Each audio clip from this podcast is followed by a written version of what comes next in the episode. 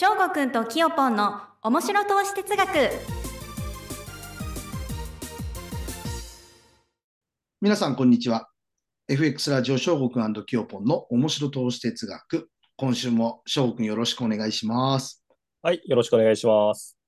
それでは、最近ね、立て続いていろんな素晴らしいゲストの方をね、お呼びして話をしてるんですが、今週もですね、えーまあ、我々が楽しくなってしまったということで、また特別なゲストをお呼びしております。はい。まあ、こちらは私が教えている受講生の一人の方なんですが、何回もお会いしていくうちに、まあ、私もシンパシーを感じるところが多かった。プラス、やっぱり自分でやってきてできる人ってできるんだなっていうふうに改めて思っちゃったんで、まあ、ぜひラジオにお呼びしたいなっていうことで呼んだんですよね。ということで、重原さんという方なんですが、ちょっと軽くご自身で自己紹介の方を先にしていただきましょうかね。じゃあ、重原さん、よろしくお願いします。よろしくお願いします。重原です。えー経歴としましては、えー自営業という形でやらせていただいております。えー年齢は40歳。あ、名前をまだ申し上げてませんでした。自分の方からも重原と申します。失礼しました。えー経歴の方は今、えー申し上げた通りで、えーまあ、トレードに関してはまだまだ素人という形になっておりますが、どうぞよろしくお願いいたします。はい、よろしくお願いします。まあ、まだ重原さんはデモトレードの練習をしているっていう段階ですよね。まあ、10ヶ月目ぐらいだったと思うんですけど、まだトレードでは、そのリアルトレードをしてないんですけど、私は今までたくさんの方を見てきて教えてる経験上、あ、この方は結果出す方だなってわかるんですよ。なので、これから結果が出てくだろうっていう方が、そもそもどういう方なのかっていうのを聞くのも、まあ、みみんなにとって勉強になると思うんですよね。もちろん、キヨポンにとっても私にとっても勉強になると思うんで、トレードで結果出ましたよとか、何かの事業で結果出ましたよっていう方の話も参考になるんですけど、これからまあ結果出るよね、この人っていう人ってあんまり紹介することってないと思うんですよ。いろんなところで。でもこういう方も、まあ、それは結果出ますよねって多分1年後なってると思うんで、もう呼んじゃえっていう、そもそもゲストでうん。あと、この方がなんで仕事でそもそも自営業でうまくいってるかって共通点は絶対あるんですよ。そこもちょっと聞いていきたいんですよね。はい。ってことで、ちょっと我々3人多分経歴似てるというか、シンパシーを感じる多分3人なんで、実業家、前呼んだ竹越さん、正さんとはまた違うタイプだと思うんで、まあでも、それでもうまくいく人たちって共通点あるよねっていうところを聞いていきたいんですよね。はい。まあちょっと話長くなってしまうんで、早速質問に行っていきたいと思うんですが、今回ちょっと私の方から質問して、キヨポンとかにも話聞いてみたいと思うんですが、まず1話目、今回はトレードに関することに集中して、ちょっとお話伺っていきたいと思います。で、次回は重原さん自身のことを深掘りして、ちょっと話をしていこうという、多分2本立てになると思います。じゃあ、1つ目の質問してきます。じゃあ、まず、トレードに関することなんですが、まずそもそも自営業で、まあ長年多分お仕事されてきたと思うんですが、なんでいきなり投資とかトレードを始めようと思ったのかなっていうのは私も聞いたことなかったんで、なんかきっかけとかってあったんですかね？あそうですね。投資を始めようと思ったきっかけは、やはり自分の中ではもう老後資金に対しての不安感っていうのが一番最初のきっかけですね。それはなんでかというと、自営をやっているものなので、やはり収入面っていうのは常に毎年毎年、毎月毎月不安定なものになってくるんですよ。なので、やはりその最後、どういった形でお金が残せるかっていうところに対して、仕事っていう部分ではなく、自分自身で社会の波や、そういったところに影響を受けずに、自分だけの力で稼げる。そういう力を身につけたいって思ったのがきっかけですね。なるほどね。まあ確かに我々3人自営組なんでよくわかりますよね。まあ、私も自営でトレーダーですけど、まあ、つってもトレードも、まあ多少は世間の流れとか受けづらいっちゃ受けづらいですけど、マーケットの影響は受けやすいんで、じゃあ毎年毎年同じような収益出せんのかって別に毎回分かってないでやってますし、私も。まあこれはまあ重原さんもお仕事で、まあ建設系って言っていいんですかね。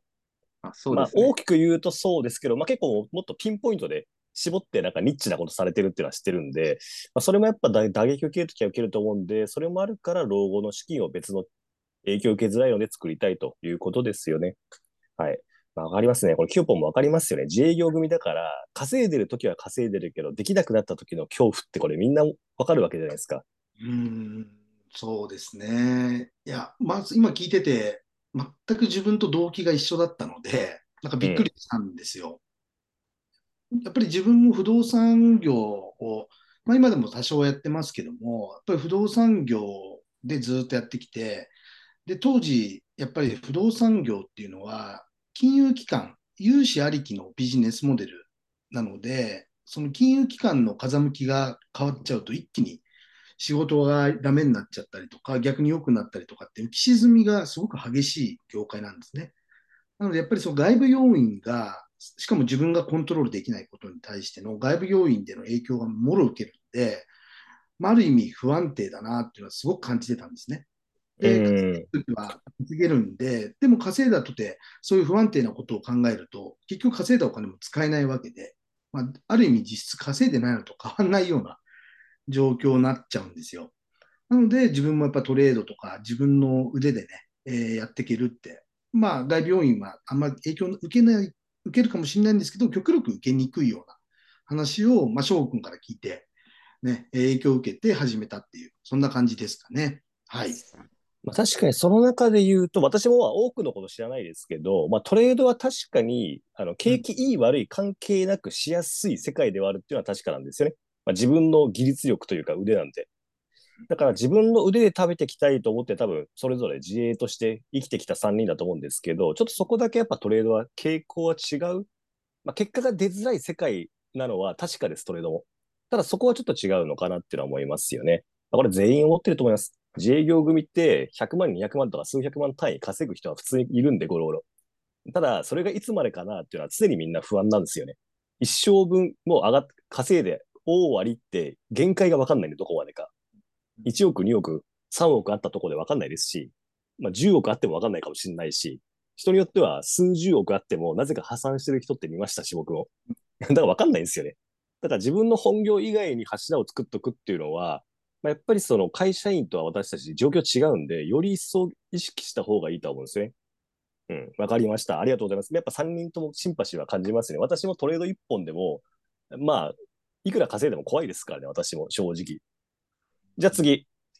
あ、これちょっと私個人の、本当単純に自分の興味本位で聞きたいんですけど、私も今までいろんな方を教えてきて、もうこれ、かれこれ10年ぐらい経ってんのかな、教え始めて。最初は経営者とか自営業者の方中心に教えて、そこから、あ、これどんどん広げられるやと思ったから、友達とか、その経営者の方々の友達とか中心からどんどん広がってって、まあ今、副業アカデミーっていうとこも講師としてさせていただいてますけど、あんまり私から教わろうと思った人がなんでかっていうのを聞いたことないんですよ、そもそも。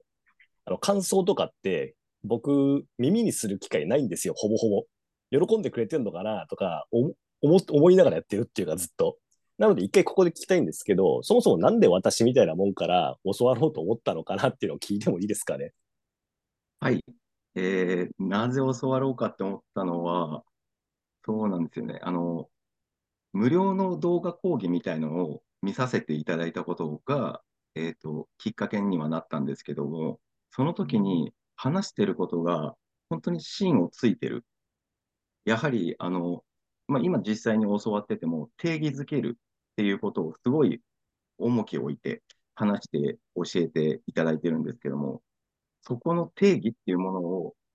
自分の仕事とかに置き換えたときにもすごい、あの、利用できる考え方だったりとか、適用できる考え方なので、そういったものを仕事に落とし込んだときに、あ、こういうことだったのか、それをまたトレードの勉強に戻していく、その得たものを。そうすると、こっちのトレードの勉強の方も、少し理解の仕方っていうものが、あ、こういうことをこの人は言おうとしてるのか、とかっていうのが結びつき始めて、それがもう面白くなってきちゃって、それが全て全部核があって、野田さんの言ってることっていうのが、もう熱がどんどんどんどん高まってしまって、この人と一緒に勉強していけたら、どんな何年後、10年後、とかになっていくんだろうっていう、そういう想像が膨らんで、もう自分のマインドセット、もう多分その時には投資でいくら稼ごうとかなんてことを忘れてしまうぐらい夢中になれる、そういうなんか言葉の運びだったりとか、定義っていうものをすごい持っていらっしゃる方なので、もう教わってばっかりなんですけども、まあこうやって今話をね、一緒にさせていただくような場を設けさせてもらったんですけども、やっぱりもう誰かにこれを伝えようと思ったら、本当この定義っていうことを本当に大事にして勉強していく、いったりとか、まあ、日々生きていったりなんかすると、面白い人生歩めるんじゃないかななんて自分は考えて、そのきっかけいただいた方っていう、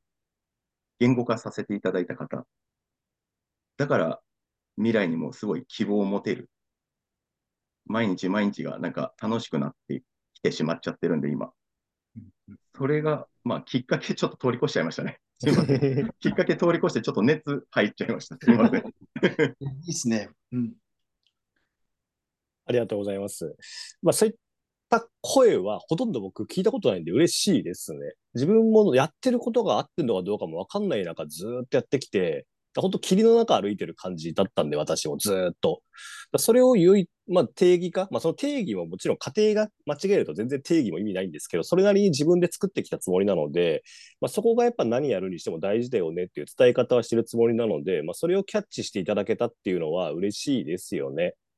我々みたいな、俺は自分で腕磨いて食ってくんだっていうシンパシー感じやすい人は多分キャッチしやすい言葉を私も使ってるんですよ。全然そうじゃない方には多分響かないんですよね。まあ、これはもちろん相性もあるからしょうがないなと思ってるんですよ。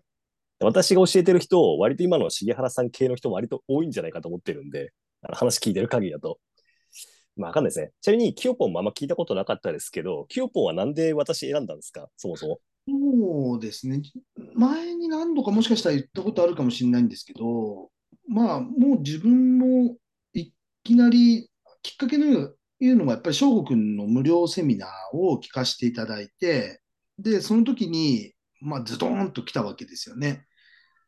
で、来たっていうのは、その、今、重原さんがおっしゃったような、まあ、その、核があるとか、まあ、シンパシーを感じたとかっていう、そういうところもすごくあったんですけれども、何よりもやっぱり衝撃的だったのが、もうトレードっていうか相場の世界に対するイメージがガラッと変わったんですよ。そのその前から自分で勝手に作り上げてた FX ってこういうもんだよねとか相場ってこういうもんだよねみたいなものがガラッと変わって、あ、こういう感じでやっていくんだで、こういう人がいるんだっていうのですごくカルチャーショックを受けたんですね。で、あ、もうこの人から学びたいって素直に思ったんですね。なので、逆に言うと、たまたま翔吾君が FX を教えてたから FX をや始めたんですけど、仮にもし株を教えてたら、僕は今株式トレードをやってるかもしれないんですよ。うん。うんつまり、なものは何でもよかったんですね、極端な言い方をすると。翔吾君から教わりたいっていうふうに思わ思ったんですよ。っていうな話をね。ね。はい。確かに前聞いたことあったわ。忘れてた。すいません。ありがとうございます。いなるほどな。まあ確かに自分もね、あの、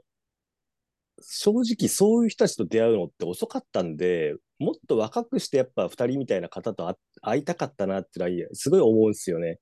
まあただ当時会ったとしても二人に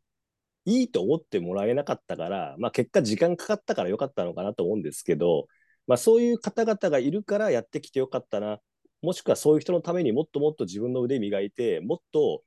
あの、発展させたものを伝えたいっていう気持ちにつながるから、すごいやっぱやりがいありますよね。だから仕事どんなやってても同じですよね。そういうのがやりがいになるんで。うんだからこれがちょっとやっぱタイプ違うと効率化して新しい仕組み作ってっていう方に多分面白さを感じる方たちもいるんですけど、我々みたいなタイプって若干やっぱ違いますよね。うんそこに価値があるからすごく。うん自分の見えない範囲でなんか良くなってもあんまりって感じしません？うん、おっしゃる通りですね。うん。だって関係ないし、あんまり。うんそうそうそう。まあ、そこがちょっとね、自分らの限界値作っちゃうとこかもしれないですけど、まあ、遺伝子的にね、そういう人間が過去にたくさんいたからそうなってるから、しゃあないっちゃしゃあないけど。うん。あいや、そう、すみません。聞いてる若干気恥ずかしさもあったけど、すごい嬉しいです。ありがとうございます。じゃあ次の質問。で、ここからトレードですね。普段どういう勉強の仕方をしてるか、勉強時間とかどれぐらい使ってるかっていうのは多分みんな興味あるんで、ちょっとこの辺も伺ってみたいと思います。じゃあ、杉原さん、こちらどうですかね？はい。えーもう本当に結果出してる人間ではないので、本当に、まあ、参考になるようなものになるかはわからないんですけども、まあ、勉強時間の方から話させていただきますと、本当最初の頃は、一日動画を見ている時間だけでも、2時間は絶対取ってましたね。?2 時間か。最初の3ヶ月は2時間は取ってましたね。あの、まあ、大体通勤中、帰宅中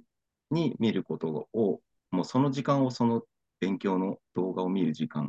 ていうのを徹底してたんですけども、行きに見る、帰りに見る、同じものを見るんですよ、それ、ルールとして。それ、それで仕事してる合間とかで、行きの時間に見た動画講義とかに対して自分なりにこうイメージしたりとか考えてみて、もう一回帰り見直すと、言っていることが分かんなかったことが分かるようになったりとか、そういう反復を繰り返したっていうのが最初の3ヶ月。本当基礎中の基礎っていうところなんですけども。それはずっとやってましたね。でもまあ、実際今もやってるっちゃやってるんですけども、まだ ほぼほぼやって、毎日やってますね。すげえな。10ヶ月経った今も。そうですね。まあ、もっと難しくなってきてるので、今は。なので、なおさらじゃないですかね。むしろ今は動画を見てる時間っていうよりかは、考えてる時間がより長くなりましたね。うん。もう生活の一部になってしまってる部分があって、当たり前のように、こう、自分の脳内でその動画講義が流れるようになっちゃったというか、すげえなん。かそういう感覚はすごいありますね。あとは、あ、いいですか？すいません。えーあとは、えーあ野田先生にも見せたことあるんですけども、あのノートに記す、その頭の中でイメージしして、こう自分の中に言語化するっていうことをすごい重きを置いてまして、それを言語化する、図にする、あそういうそういうノートに描写するっていうことをこう意識してやってますね。そうすると、あの時自分が何考えてノートに記したか、どういうふうに定義を持って、この一つのカテゴリーにおいて理解をしたかっていうのを、後から見ても、もう一回見直して、あ、あの時自分はこう考えてたんだって、そのノートの1ページを、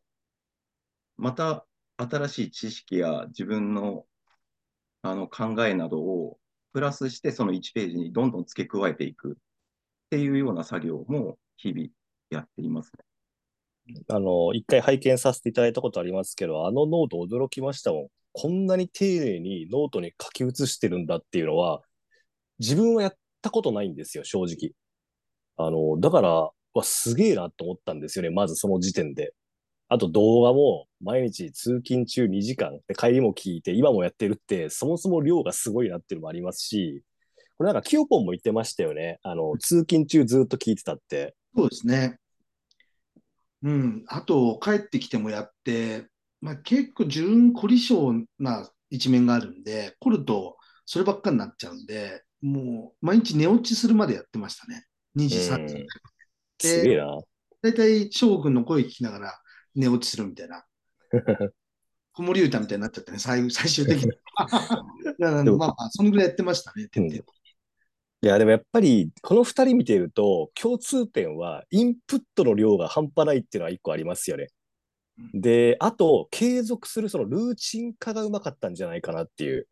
あの、やっぱ飽きるじゃないですか、なんだかんだ。最初の熱量って。大体の人っていうか、うまくいかない人見てると、最初の熱量すごいけど、気づいたら全然やってないっていうのがありがちじゃないですか。まあ、自分も他の分野ではそういうとこありますけど、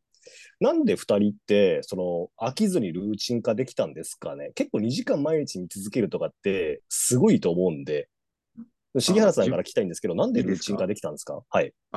これはもう一つ、違う、ずっと多分これからも続いていくんだろうなと思うんですけども、わからないところを常に探す作業うん。これをするための勉強であって、わからないところをまたわかるようになったら、またわからないところを探す。すごいもう、一個の動画講義の中にも、絶対に100%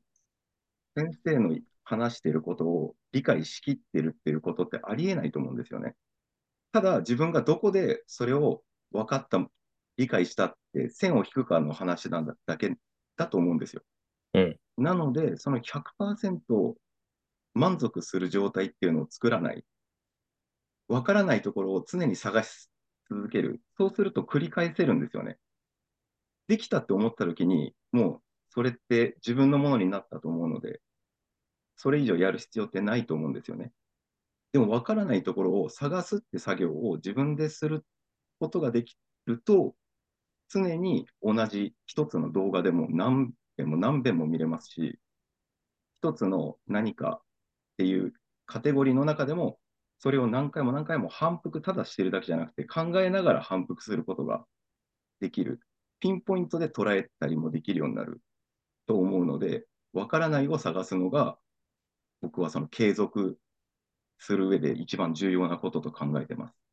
なるほどな。なんかやっぱ話聞いてると職人だなって気しますよね。あ職人さんだなってわかりますよね。いいもん作るんだろうなとかわかりますもん。そういう言葉が出てこない人だったら仕事振りたくないですもん、そもそもね。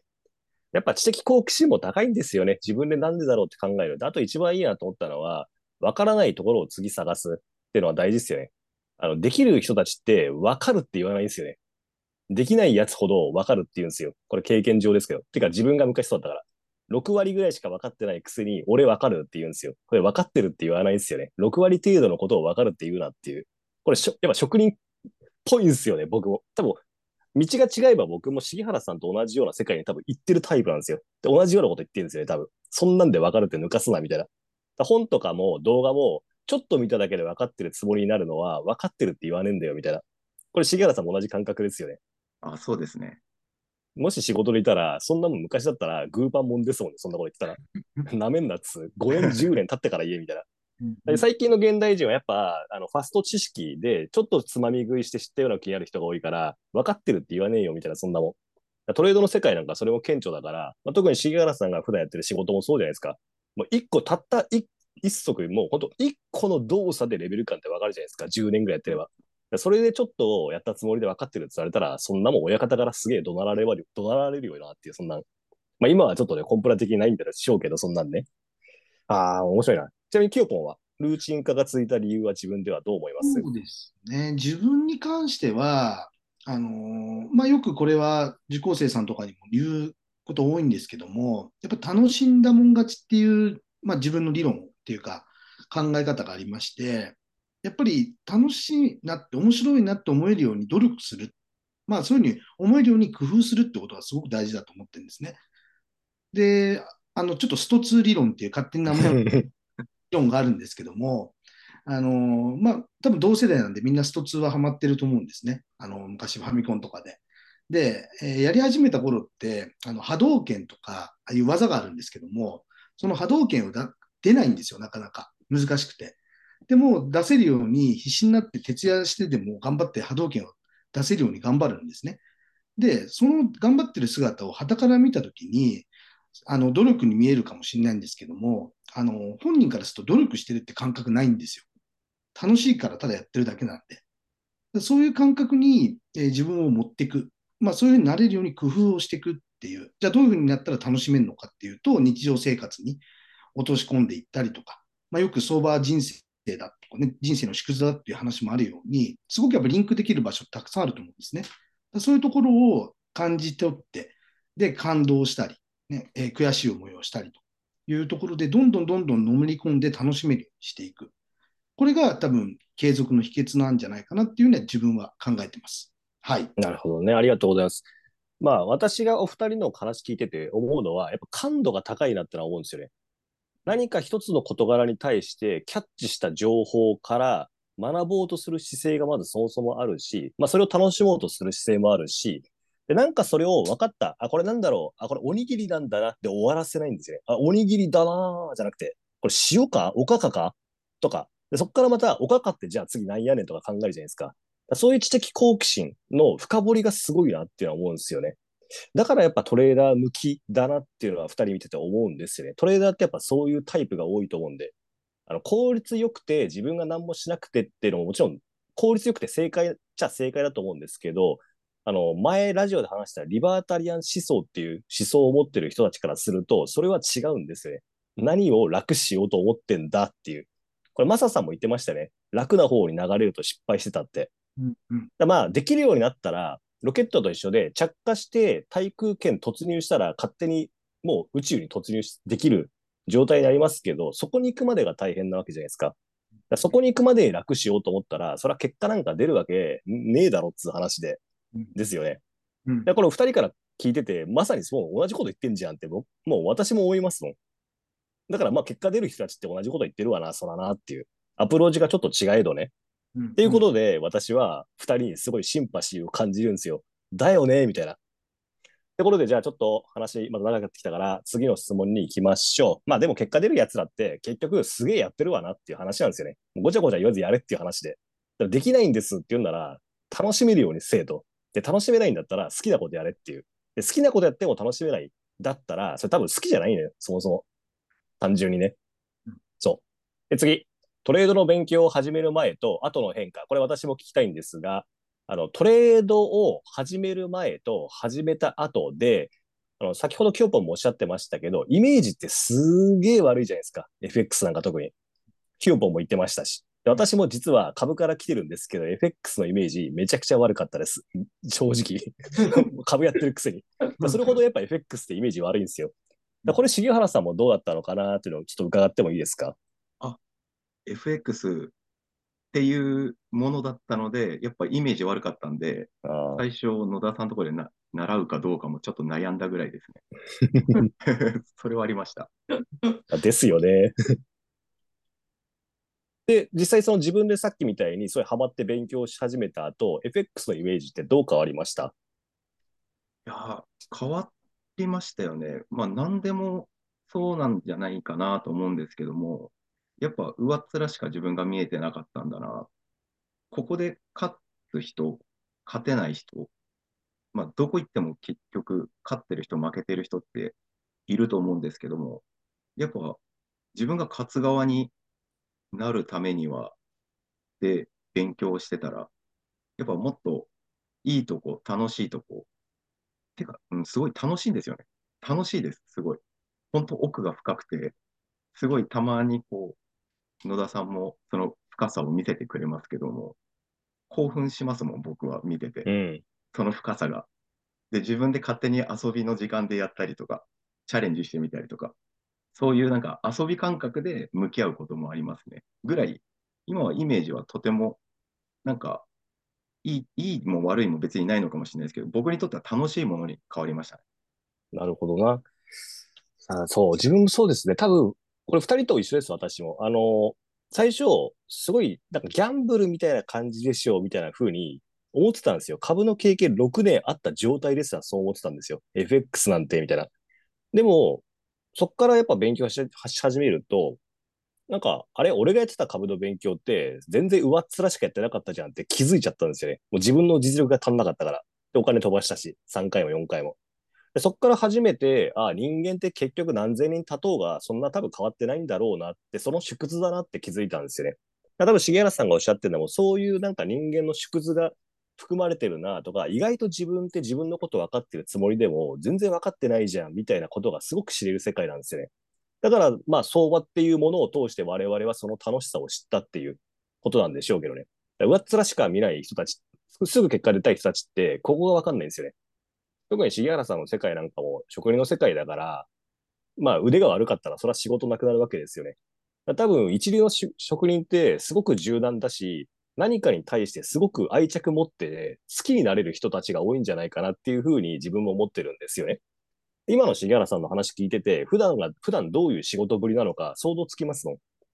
だから仕事もし任せるなら、重原さんに任せたいって思いますしね、そもそもね。そう。だからやっぱ上っ面ばっか考えるっていうのは現代人の特徴だから、そこを変えないと何事も結果出ないよねっていうのは多分トレード関係ない話ですよね。これ、キヨポンも多分同じこと思いますよね。はい、そうですね。やっぱり、まあ、自分はよく、なんていうんですか、まあ、トレードに関してだけではなくて、全般的に持ってる考えとして、まあ、結局何をやるかよりもどうやるかが大事だよねっていう考え方をずっと持ってるんで、例えばトレード以外でもいろんな世界で成功してる人、ね、いると思うんですけども、何か自分がやらない、やってないこと、これから新しい何かをトライするときって、必ずその世界のこう猛者というか、先駆者がいますよね。先駆者がいっぱいいるんで、その人に対して、あれはね、自分にはできないなとかって思ったらもうその時点で終了だと思うので、まあ必ずその世界はその世界で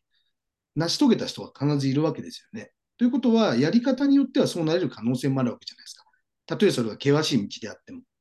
なので、やっぱりどういうふうにやっていくかっていう方にこう思考を持っていった方がいいんじゃないかなっていうふうに思いますね。はい。うんですね。やっぱ同じこと言いますよね。うんそう。確かに何を選ぶかは人それぞれ相性あるからもちろん相性いいのを選べばいいんですけど、その相性いいのを選んだところで結局好きになって追求していく規制がないと、まあ大成しないわなっていうのは一緒ですよねうん。そう。まあこれはもう全員一緒ですよ。もう5年、10年、15年やって生き残ってる人たちっていうのは、そもそもそれが好きなんですよね、多分ね。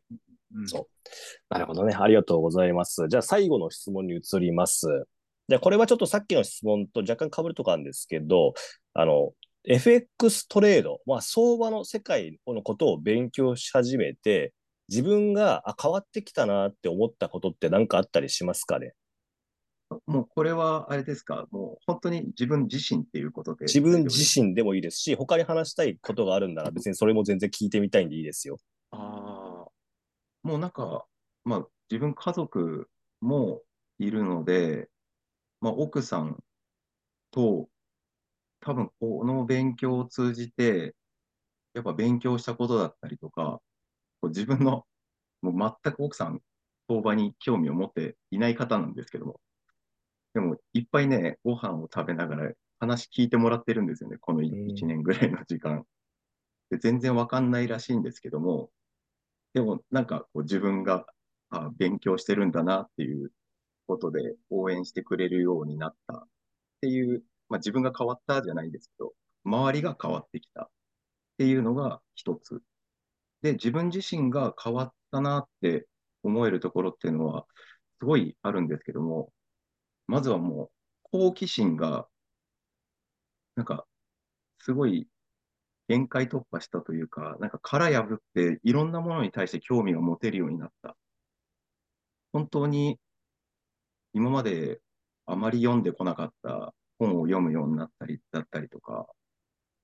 いろんなこう趣味も増えましたし、いろんなものに対してのアンテナがすごいですね、敏感になりましたね。いいところを探せれるようになった。あとは先ほども言ったように、え、なんでだろうって分かんないから気になるみたいな好奇心の湧き方だったりとか、なんかいろんなものに対して、すごい好奇心がもう持てるようになったっていうのは、すごい最近思いましたね。それと、あと一つはやっぱ何事においても定義づける。つまりは言語化できる。そのアウトプットをしたときに、また自分の定義っていうものを練り込むことができるようになった。そういうのが、プライベートにおいても、仕事においても、ここも奥さんとすごい、日々の会話の中とかで、こう、アウトプットさせてもらって、また練り込んで、みたいな作業をさ、奥さんを通じてさせてもらったりとかしてますね。それはすごい変わりました。結構あの仕事にいい影響ありましたっていう方は自営業組の方いるんですよね、ちなみに。過去も。やっぱりその何気なくできちゃうことっていっぱいあるじゃないですか、我々。それが果たしてじゃあこの作業って一体何だろうこの技って何だろうって考えるきっかけになるみたいですね。私も人に教える前って正直適当になんとなくやってましたもん、トレード。で、なんとなくやって、なんとなく買って、なんとなくお金飛ばしてました。で、人に教え始めた後に、さらに腕が上がってきたのって多分、教える都合上定義化しないといけないことが増えたからなんですよね。多分私も人教えてなかったら、定義化とかこんなこだわってなかったと思います。で、これはもうやっぱ皆さんのおかげなんですよね。教える相手がいたからっていうのもあります。なるほどね。やっぱ仕事ね、特に職人の世界ってあの、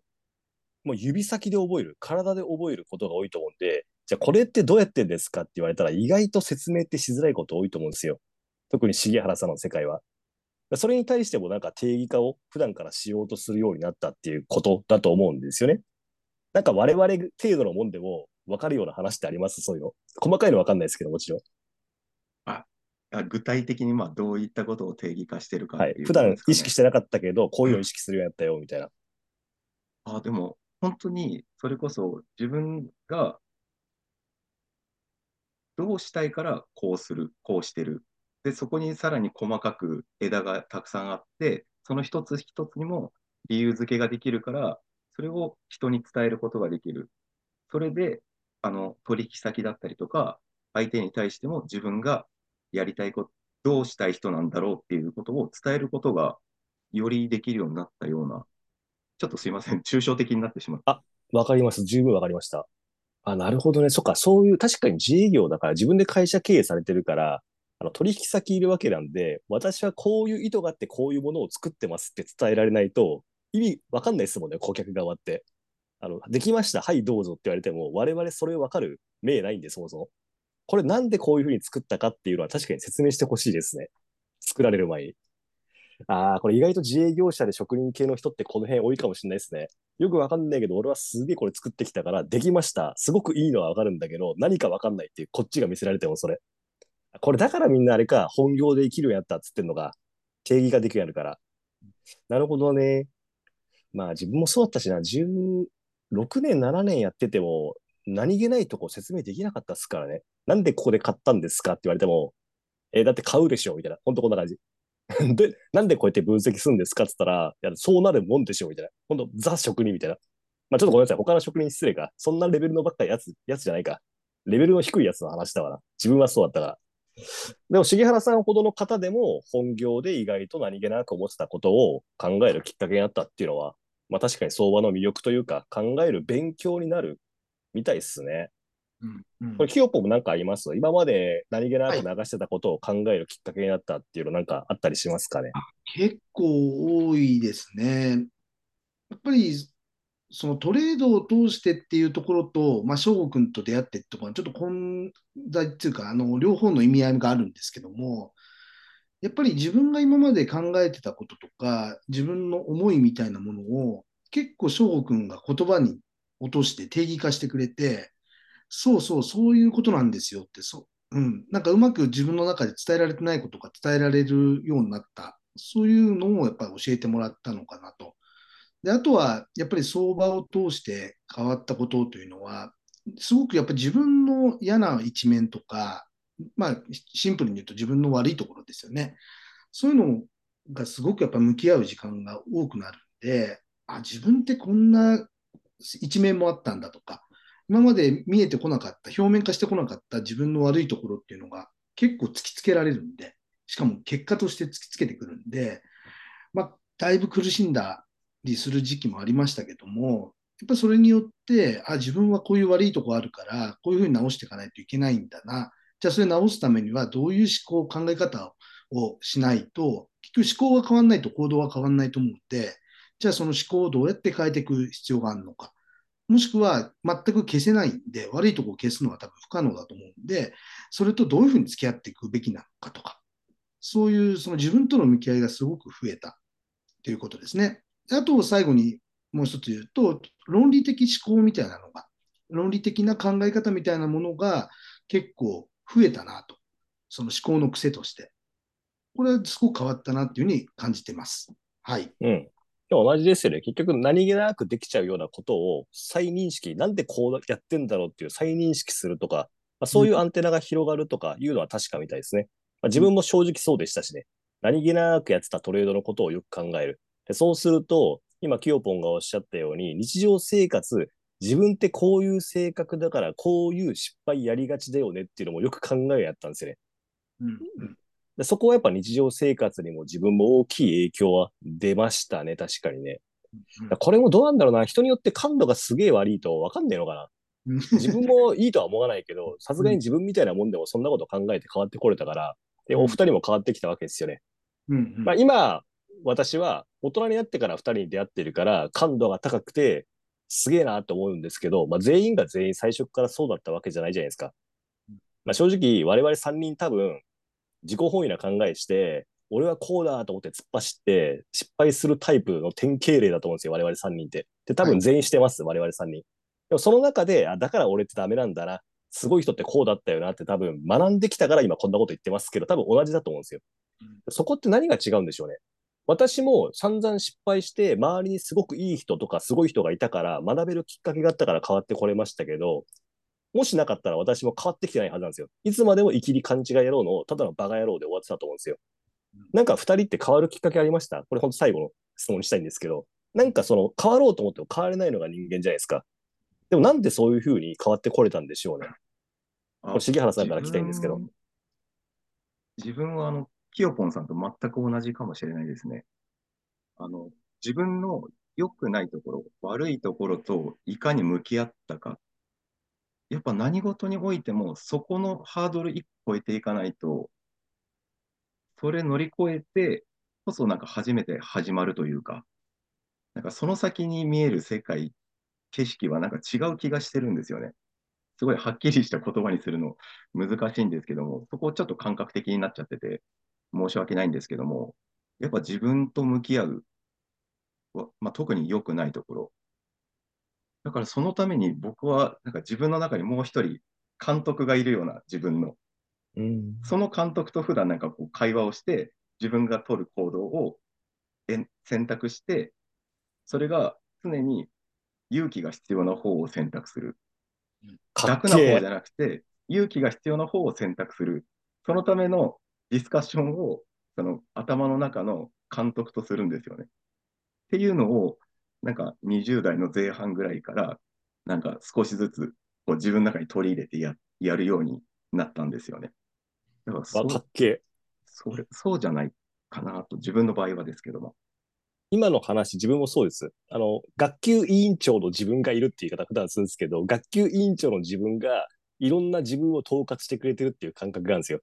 けど本来に近いわがままで自己本位でクソバカな自分と、それでもちょっと賢者っぽい賢い自分もいて、そのいろんな自分を学級委員長の自分が、じゃあそれぞれ君はこう、君はこうだね、実際どうしたいんですかっていうのを頭の中でなんかミーティングしてくれてるっていう感覚を持つようにしてるんですよ。今、重原さんもかなり近いことをおっしゃってるなと思いましたね。自己、自分をセカンドアイで見つめ直すっていうのを意識してるっていうことなのかなと思うんですよね。キヨポンどうですか？そうですね。えーまあ、もう今、だいぶね、重原さんがいいこと言っちゃったんで、まあ、その通りだよなってとこで。うん。やっぱり同じ感覚はありますね。自分の中でやっぱり、その、どうしたって先ほども言いましたけど、悪い自分、まあ、その悪い自分もひっくるめて自分なんで、その悪い自分も嫌いじゃないんですけども、とはいえ、例えばそれをトレードに起こしてみたり、仕事に起こしてみたり、なんかいろんな物事に当てはめると、これは少ない方がいいよね、よりベターだよねっていうことたくさんあると思うんですね。なので、そのいう局面においては、やっぱりそれは抑えていく必要があるんで、それをどういうふうにコントロールしていくかっていうことを、やっぱり常に頭の中で会議をしているような状態ですよね、みんなで。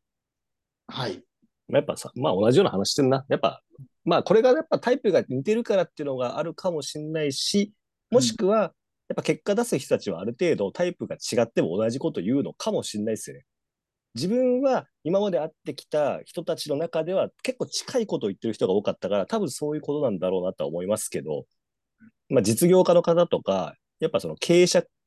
タイプの人でも同じこと言ってますから、正直。まあそれが多分若干人間の性質が違うから、その自分で自分の道を切り開くんだっていう、このなんだろう、職人的な世界に来ちゃうのか、経営者として効率よくやっていくのかっていう、ちょっと違う方向はありますけど、同じことは言ってますよね。なるほどね。やっぱ改めて見ると、重原さん、キヨポンがなんで今まで結果出せてきたかはよくわかりました。自分ももっと早く二人に会いたかったっすね。で、怒ってほしかったっす、自分のこと。叱ってほしかったなっていう。僕は立場上今逆転した状態で会っちゃいましたけど、本来僕って多分二人から教わってた方が良かった人間なんですよね。愚か者だったから。まあ今はたまたま違う立場で会っちゃいましたけどね。そう。なるほどな。勉強やんね。わかりました。じゃあちょっと次回はそんな重原さんを踏まえ、えっと、また呼んで、この重原さんがじゃあ若い時とか、どういう人間で、どういう風な過程を経たから今なってきてるのかっていうのを深掘りしたいと思うんですね。いきなり急にこんなドンってなってるわけじゃないから人間。大体みんな最初、どうせなんか勘違いして生きって失敗して、で、丸くなって角が取れて、今30、40代になってきてる人が多いから、若い時って割とやばいとこあるんですよね。多分ね。そういうとこもあるから今なんですよっていうのを知って知っといた方がいい。急に成人みたいなやつなんかいないから世の中。急に生まれてから大成するやつなんかいないんですよ。そこにフォーカス当てられるかどうかも大事ですよね。今見て、いいとこだけ見て、あ、じゃあこの人の真似すればいいなっていうのも間違えてるんですよ。悪いとこが何だったのかも知る必要あるんですよね。でその悪いとことどう向き合って変えてきたかっていうのが、やっぱ一番勉強になると思うんですよ。そうだ結果だけ早く出したい現代人、A だから B 病の人たちっていうのは、そこのフォーカスの当て方が下手くそだなっていうのは思うんですよね。って思いません？そう。ってことで、じゃあ次回その辺の話聞いてみましょうか。はい。じゃあ、キューポン最後、締めお願いします。はい了解です。じゃあ、今日はすごいね、楽しい話がいっぱいできました。重原さん、ありがとうございました。ありがとうございました。